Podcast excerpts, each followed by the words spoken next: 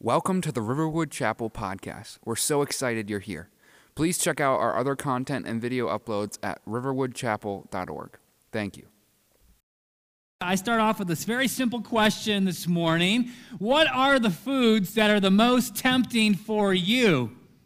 Most tempting foods. And by the very definition of what is tempting, we're admitting that these probably aren't the greatest foods to be eating, yet we are drawn to them. And I'm not talking about being tempted by an apple, a carrot, or a stalk of celery. Nobody's tempted by these things.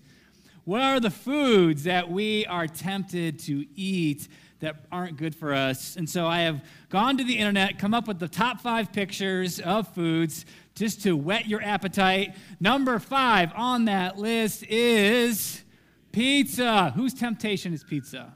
I think I read a statistic that 94% of Americans eat pizza regularly. Another statistic is that daily Americans eat 100 acres of pizza. As you drove onto this property, you were looking at 25 acres. Think of all that green grass being pizza, just like times four. That's how much pizza we eat. All right, number four. Maybe this is your temptation ice cream. Eh, people are clapping for ice cream? Wow, nice. What country consumes the most ice cream in the world? We do. The number one flavor that is eaten is not chocolate. It's actually vanilla. I threw you off on that. It is vanilla, the number one flavor. All right, number three, temptation, chips. Oh, love chips. Chips, you like chips? Did you like those chips? Every kind of chip. I'm always the one that's kind of disappointed, like when you open the bag and it's like half empty already. Um, supposedly that's there to protect the chips. All right. All right, number two, tempting food the donut. Oh, man. And how about the hot glazed donut? Who's tempted by those? It's like, here's what surprises me about those donuts specifically is how little effort it takes to eat one. Like, you eat one, you're like, wow, I could eat probably, and the next thing you know, you're like half a dozen in. The number one tempting food for us is French fries. French fries, and specifically French fries from McDonald's. Um, I was reading a statistic that said that 7% of all potatoes grown in America go to McDonald's. Wow. And I was testing my wife because I knew the answer. I said, How many ingredients are in McDonald's french fries? And she was like, All right, potato and some kind of oil and salt. She's like, like three.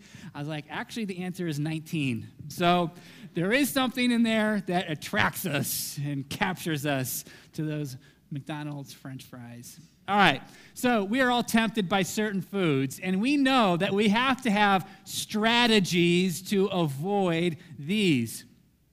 Eat this instead of that. Don't go to those places. Moderate, whatever it might be. We come up with strategies so that we will have better physical health, avoiding those temptations. But today's conversation is going to be about a different kind of temptation at the level of heart, your spiritual heart, your, your things that you are tempted to in your life that can alter the course of your life in so many ways. These things that we are drawn to, that we are enticed, allured, these things of the heart, the decisions that we make. This is going to be our conversation this morning because more than physical health, I am passionate about your spiritual health. I have been praying all week for you, for this conversation that we are about to have. It's that important. And so we're going to talk. What are the strategies? How do you overcome temptation? What do you do with it? What are they? How do we recognize it? See, God's word has answers for us. And we're going to learn something. So may you be open to hearing from God. That is our the whole point of why we gather here on Sunday mornings. We examine God's word so that we will hear from Him. And the title of this series is Faith Works. Do we have a faith that connects to real life? Outside of this room, when we go from here, how does our faith connect in life and how does it make a difference? That's why we've gathered, to examine God's word at that kind of level to be honest, and as we said in week one, that we would be not just hearers of God's word, but that we would be what? We would be doers of his word. That is why we have gathered. All right, so last week, if you missed us, we were celebrating a birthday. Happy birthday, third, number 30 to Riverwood Community Chapel. It was a great week. We ate cake. Um, oh, and also, we talked about where we've been, heard from Pastor Paul Sardelli, Pastor Brian Bales, kind of talking about the future. It's a, it was a wonderful celebration. Now we get back into our study of James. And uh, this, if you're new to us, this is week number four. And so, if you have your Bible, we're still in chapter 1. We're not too far in. Chapter 1, we're going to be beginning in verse 12. As you are turning to James 1, verse 12, let me just update you on where we're at. Week 1, we said, man, there are a lot of um, trials that are out there, and our faith is being forged in a good way when we walk through them. That was week one. Week two, we said we want to be the kinds of people growing in wisdom. How will we do that? Well, we learn that we need to grow in our relationship with God. Then we will be growing in wisdom. Week three, we talked about the paradoxes of the scriptures. You know, the moments where you're, the high things must be brought low and the low things must be exalted, and a great conversation there. All of these conversations about God's word you can find online and also uh, at Spotify, wherever you get podcasts, all of these conversations are out there as well. All right, so here we are, week four in James, chapter 1, verse 12. Let's hear what God's word has to say to us this, today. Blessed is the man who remains steadfast under trial. For when he has stood the test, he will receive the crown of life which God has promised to those who love him. Let, let no one say, he, when he is tempted, I am being tempted by God. For God cannot be tempted with evil, and he himself tempts no one. But each person is tempted when he is lured and enticed by his own desire. And then desire, when it has conceived, gives birth to sin. And sin, when it is fully grown, brings forth death. All right, our conversation this morning is on a very specific type of trial. You see there in verse 12, a very specific trial that we all face. And my prayer, been praying for you, is that we would be people who are steadfast, steadfast under this kind of trial um, and it's interesting. I, I want to point this out at the very top that that word trial is also the same word of all of these other words in this passage of tempt and tempted. It's kind of weird. Like there is a word that has two different kinds of meanings. Now, that might seem weird to us, but then it's like, oh, yeah, English does that too. We call them homonyms, much like the word bark whether you talk about the bark of a tree or the bark of a dog. And we could go through a whole list of homonyms in English. There's homonyms in other languages, in Greek being one of them. And sometimes the word means something to walk through, a trial to endure, and sometimes the same word means something to avoid, a temptation.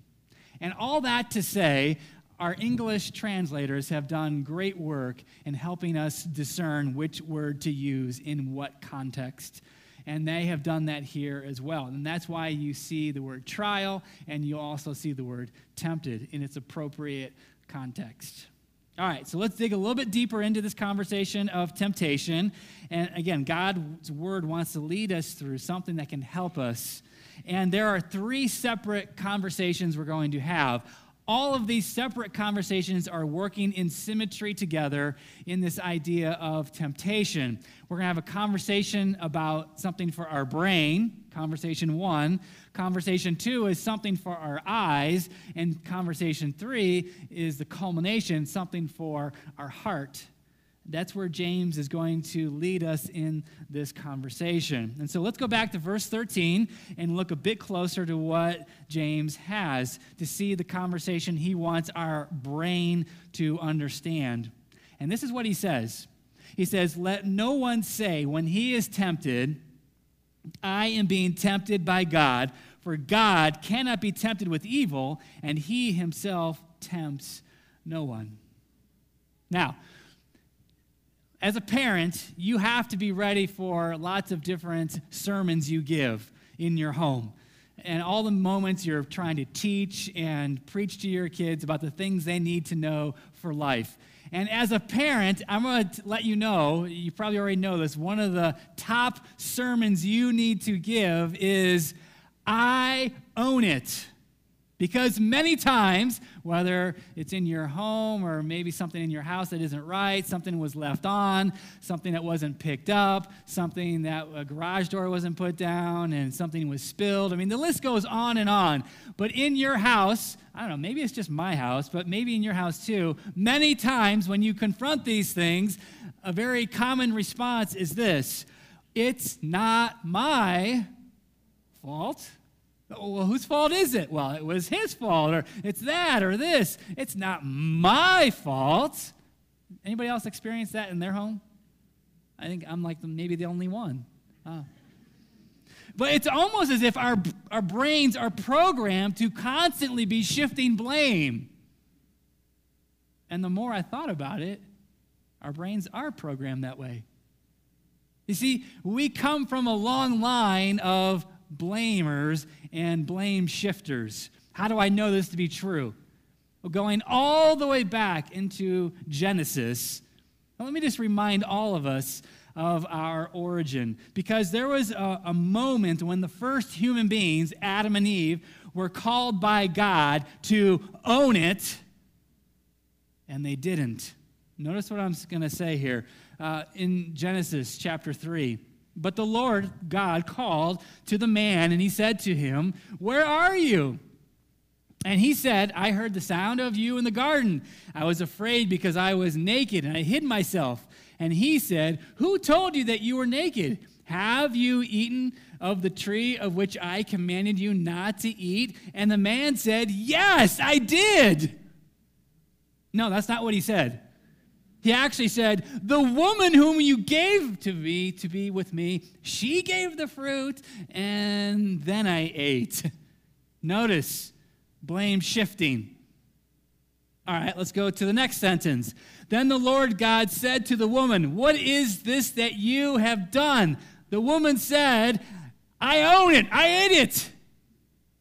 No, that's not what she said. She said, The serpent deceived me, and then I ate blame shifting from the very beginning. And so, from generation to generation to generation to generation, we too get really good at passing the blame to other things and other people because we are never at fault. All right, now back to James. Is it any wonder why he now goes to this? It's like our auto response is always going to be shifting blame and now we get to the conversation about temptation, and it's very easy for us to say things like, uh, I'm being tempted by God. He's the one who's tempting me. Blame shift. Blame shift. It's Him. He's the one who's sovereign over all things, isn't He? He's the one who has authored this kind of temptation in my life. It's not my fault. And what James does is he wants to preach to our brains. Our auto response of our brain is to shift the blame and always pass it off. And he's saying that's the wrong approach. Your brain needs to be retrained and have a different understanding. That's the wrong answer. And James spells it out very clearly that God is not the author of temptation. Now, in his sovereignty, does he allow temptation to happen? Yes, he does. This is a very big difference between being the author of temptation and allowing it to take place. Why? Well, God cannot be tempted by evil. He's not a part of that. This is where this conversation is eventually headed. He's no part of evil a professor in seminary, and uh, he wrote a commentary on the book of James, and I excerpt some of it. He says it really well um, when he says this What must be understood is that temptation is an impulse to sin, And since God is not susceptible to any such desire for evil, he cannot be seen as desiring that it be brought about in man. And so, James, right here, verse 13, is saying, you need to own it. The temptations that you face, you own it. Don't blame God, don't blame others. You own it. Do you? That's the question. Do you own it? Another helpful kind of piece of definition in all of this, I found this from a number of different writers, um, but temptation is, is trusting in your own desires. I own it.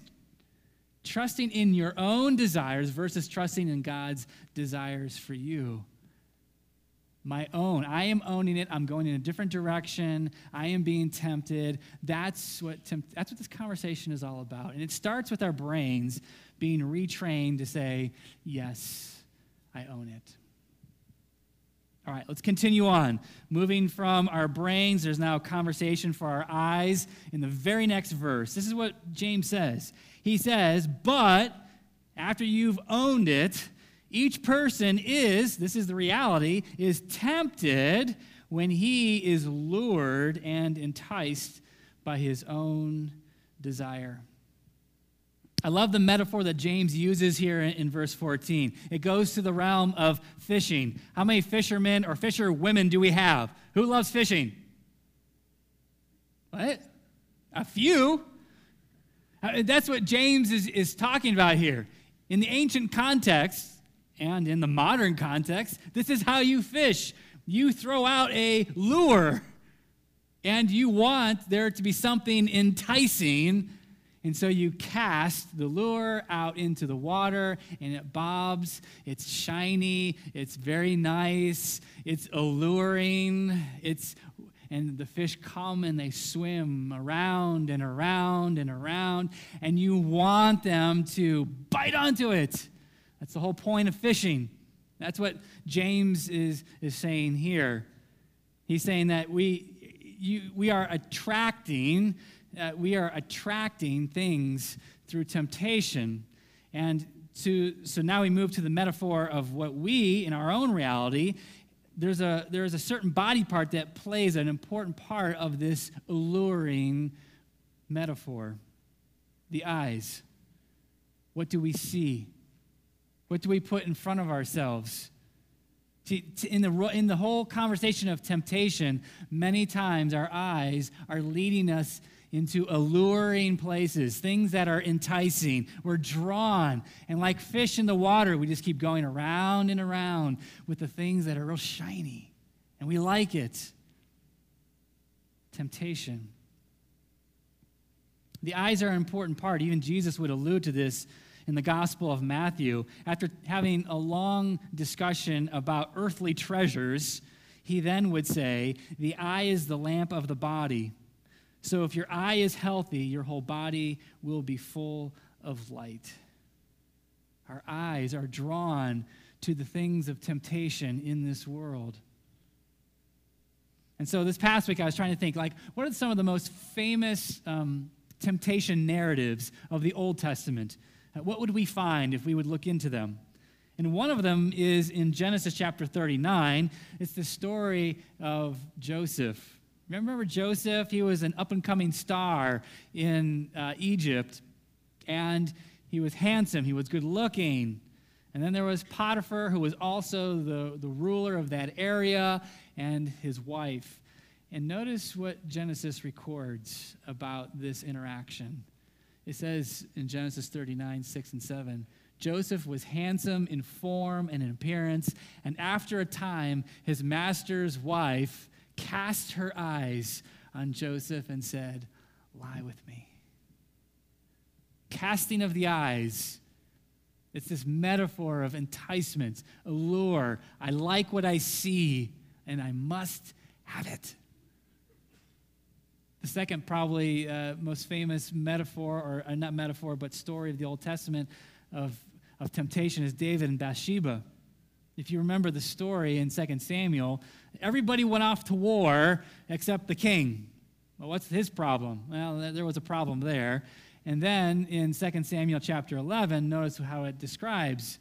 It happened late one afternoon when David arose from his couch and was walking on the roof of the king's house that he saw from the roof a woman bathing, and the woman was very beautiful. And again, there is this attraction, there is this allurement. The eyes play an important part.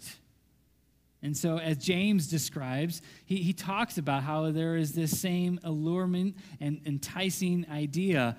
And it was back with Potiphar's wife, it was with David on the rooftop, and it's still true today. James chapter 1 verse 14 says that the conversation for our eyes. What are we putting in front of our eyes? What are we looking at? What do our 21st century eyes notice in the water? And is it some sort of sexual temptation that we're always swimming around? We're always putting our eyes in front of those images. Maybe it's some sort of material temptation we're always seeing the latest and the greatest, and we just have to have it. And we keep swimming around and we search articles and we spend lots of time swimming around. It's enticing. Or maybe it's the temptation to be about other things, uh, of gossip. We see other people's lives and we want to talk about their lives and talk about their lives with other people. And did you hear about this and this and this? And there's always something to be said. And we just keep being enticed. And we could go on and on. Uh, there's lots of things that we could that could find our alluring eyes. Some kind of success, acceptance of others, some kind of pride, uh, whatever it might be. There are lots of things in this world that we are drawn to how are our eyes forming in the midst of all of that? Are we forming and fixed on things that are building bad habits, or are we able to not see these things and go in a different direction? Why is that important? Well, it's important for conversation number three. You go from something of our brain to our eyes, and then James just comes right out and says, Why is this so important? It's in verse 15 he says something for our heart. He says, Then desire, when it has conceived, gives birth to sin, and sin, when it is fully grown, brings forth death. See, the things we see, and then even the things that we allow ourselves to fixate and ruminate on, then ushers in a very dangerous reality. And that's what James is saying that there is that moment when your brain owns it, and then all of a sudden you see something is now something that you are putting in front of your heart. And there is a moment when there is a line that is crossed. See, temptation is not bad, but when you cross a line, it then becomes sin in the heart. You cross a line. And he, it's interesting, James changes metaphors. Like I, I, thought as a writer, he would still use the same metaphor. Like you're fishing, and all of a sudden the fish bites, and you pull on the hook. That's not what James does. He switches metaphors totally, and he goes to a different one. And he uses now this metaphor of birth which I don't have a lot of knowledge about. I was there for three of them. The third one, we were going to the hospital, and things were happening very rapidly. And so we show up at the hospital, and the nurses there are like, slow down. They're telling my wife, like, slow the process down. The doctor is not here. And Joyce is looking at me like, how, how, how do you slow this process down? I don't know. And next thing you know, our third son was born without the doctor being there. I thought for a moment we'd get a deal, a better deal on the whole thing. That's not how that works. but that's exactly what James is saying. This is the right metaphor because what he is saying is there becomes a, a moment in your heart where you cross a line of no return. He's making it very clear. Like when there is conception in the heart, then sin will be birthed. And in my opinion, James switches to this metaphor to give the listener a very grim picture of what's going to happen. Because in the verse, it's like, oh, it gives birth. And so birth is so celebratory and it seems so wonderful and babies are so cute. But James, in a very few quick words, says that's not the point. The point is actually death. It's death. When there is conception in the heart, when you cross that line of temptation and you accept that, you can't stop the process. It will lead to death, a spiritual separation, a death at that kind of level from God. You are building barriers between you and God when you are chasing after your own desires and not the desires that He has for you. It will lead to death. And so, this is the theology that James wants us to know. And there's so many more questions we could be asking, we don't have time for. Questions about do we own it in our brains? Like, yeah, I own my own temptations. More questions about the things we see and how often we see them and why do we put all this in front of ourselves and what can we do better to, to guard our hearts with our eyes and, and even more conversation about our own heart and the whole process of going from conception to, to death. But here's the real question for all of us this morning.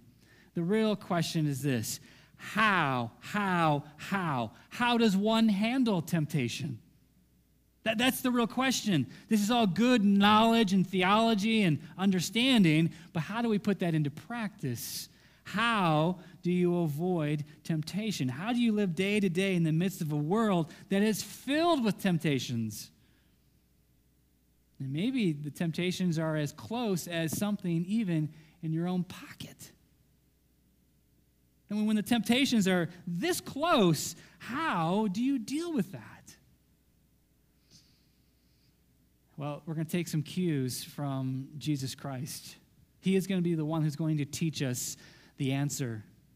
You already heard the passage read, but there was something very instructive because our Lord and Savior was also tempted. In every which way that we have been tempted, he was tempted. And in the Gospel of Luke and in the Gospel of Matthew, it's recorded how he was tempted and how he responded. And there is something very instructive for us when it comes to how we can deal with temptation as well. If you, I'm going to go back to the verses, and there's a part I'm going to highlight that we need to understand. Because when the devil said to him, If you are the Son of God, command this stone to become bread, and Jesus answered him, Notice what he says It is written. And he starts quoting the Old Testament. He starts quoting Deuteronomy. So notice what's happening here. In the midst of temptation, Jesus Christ is battling temptation with Scripture, with the Scriptures. It is written. A little bit later, uh, all this will be yours. Go ahead, take it. All this will be yours. And then he answered, It is written, You shall worship the Lord your God, and him only shall you serve. More Deuteronomy. And so the instruction for God's people, I think, is pretty plain. That if we are going to battle well, in the area of the temptations that we are drawn to as we're swimming in the waters of this life, we are going to have to have something that's closer in our hearts than our cell phones in our pockets. We are going to have to get to the point where we take God's word and then put it right into a space even closer than our cell phones, right into our brains, and into our hearts. God's word, planting God's word, so that when we face temptation, we can have these verses that we will say, It is written. And then say these things so that we can battle. All right, here's a verse that's great. And if you're looking for a verse to know and to memorize. And, and maybe this is the point of the service. You want to pull out your cell phone and take a picture, keep these verses on your camera roll. Please do. But when we get to a general kind of temptation, what if we were the kinds of people who could memorize this verse and in the midst of the things we're drawn to, and we don't want our heart to cross over into the conception and heading down into the road that eventually leads to death? What if we memorize this? But put on the Lord Jesus Christ and make no provision for the flesh to gratify its desires. What a great promise! Not chasing after our desires, but chasing after his desires. All right, that's one verse. Uh, but what if our temptation is in a different area? What if it's something material? Like I'm always chasing after stuff and and all the latest and greatest. What if you could have this in your heart to battle? You could say, It is written, but godliness with contentment is great gain. For we brought nothing into the world, and we cannot take anything out of the world. Please help me in the midst of this temptation. Beautiful. Maybe your temptation is gossip. I always want to be the one in the know, and words and words and words. What if in that moment you could have this implanted in your heart out of Proverbs? When words are many, transgression is not lacking, but whoever restrains his lips is prudent. Please restrain my lips. Give me wisdom not to be always talking and talking and talking. Or maybe your temptation is in the realm of lust and sexual temptation. Let's just be frank. I'm guessing for a majority of people in this room, this is what it is. What if this was, became our verse that we would have? I love this verse so much. I, I made it a part of a, a, high school retreat 15 years ago. I still wear it on my, on my wrist. Ephesians 5 3 to be that kind of constant reminder. Because this is where I do battle. This is where temptation hits me. As a man, will we be the kinds of people who will rely on the power of God's word in these moments to fill our hearts? But sexual immorality and all impurity or covetousness must not even be named. In the NIV, it says, not even a hint. Not even a hint. Delete the app. Stop spending time scrolling through. Not even a hint amongst you, as is proper among saints. In that moment, we can be the people when we're facing that kind of temptation to say, It is written. And in our heart, we have these words to help do the battle.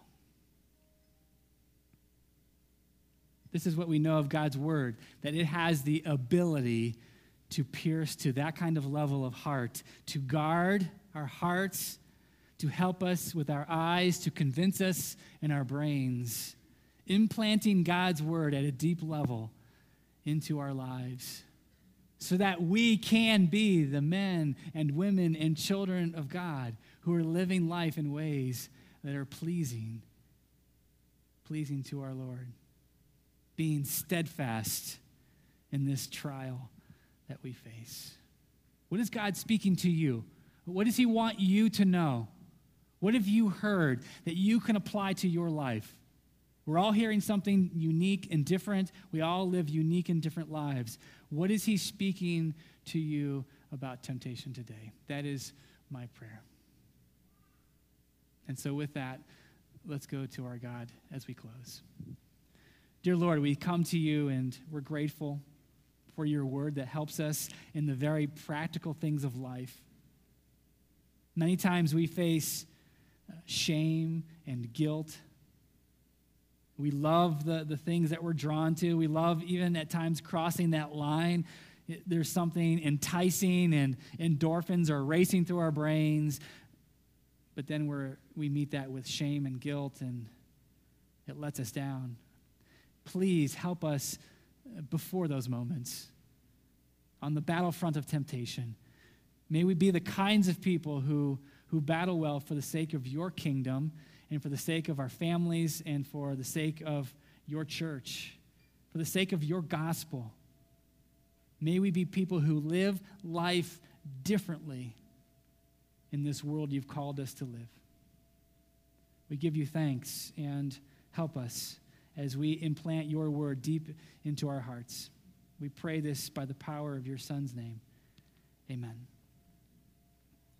Well, every month we gather together to gather around this table, this communion table. And the communion passage that we're going to read is a continuation of what we just heard in James. Notice what he says.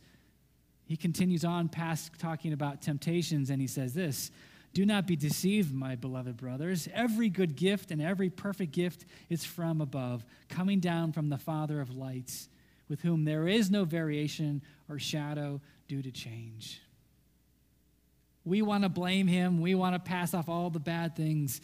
But please know that he is the giver of all good gifts. He's that kind of God. And so much so, in verse 18, he says, Of his own will, of his own will, not ours, of his own will, he brought us forth by the word of truth that we should be a kind of first fruits of his creatures. The part that catches my attention is that he brought us forth by the word of truth. And the greatest word of truth was his son, who was the word, who came and became our salvation, the one who is uh, the life, the one who is the truth, the one who is the word that we need. In the midst of a world filled with temptation and broken people and people who mess up and cross over and, and have sin dominate us, we are in desperate need of a Savior. And the answer in the good gift has been given to us by our God through His Son, Jesus Christ. And if you know that to be true, that Jesus Christ is the one who is your Savior, then this table is open for you. Come and eat we want to eat together as brothers and sisters in Christ. Even if this is your first Sunday here, if you have a relationship with Jesus Christ as the one who is your Savior, then this table is open for you. We have these little packets uh, with bread on one side, juice on the other. Um, we will come forward and go back to our seats and then eat together. And uh, every Sunday when we do communion, I always struggle to kind of give directions. And I was like, I think a picture is worth a thousand words. so where you're sitting has a different specific way to, to re- go down the aisle and back down to your seat again. You'll catch the picture. People in your section will catch that. Um, but this is a moment between you and the Lord. Maybe something out of a conversation of temptation, maybe a moment of confession maybe a moment just to realign yourself with Jesus Christ. Um, our pastors and elders are going to come forward at this point and ready themselves. And uh, when we are ready, uh, the table will be open, music will play. Please come forward and, and take an element back to your seat. And then at the very end, we will all eat together. Uh, but this is a moment for the body of Christ.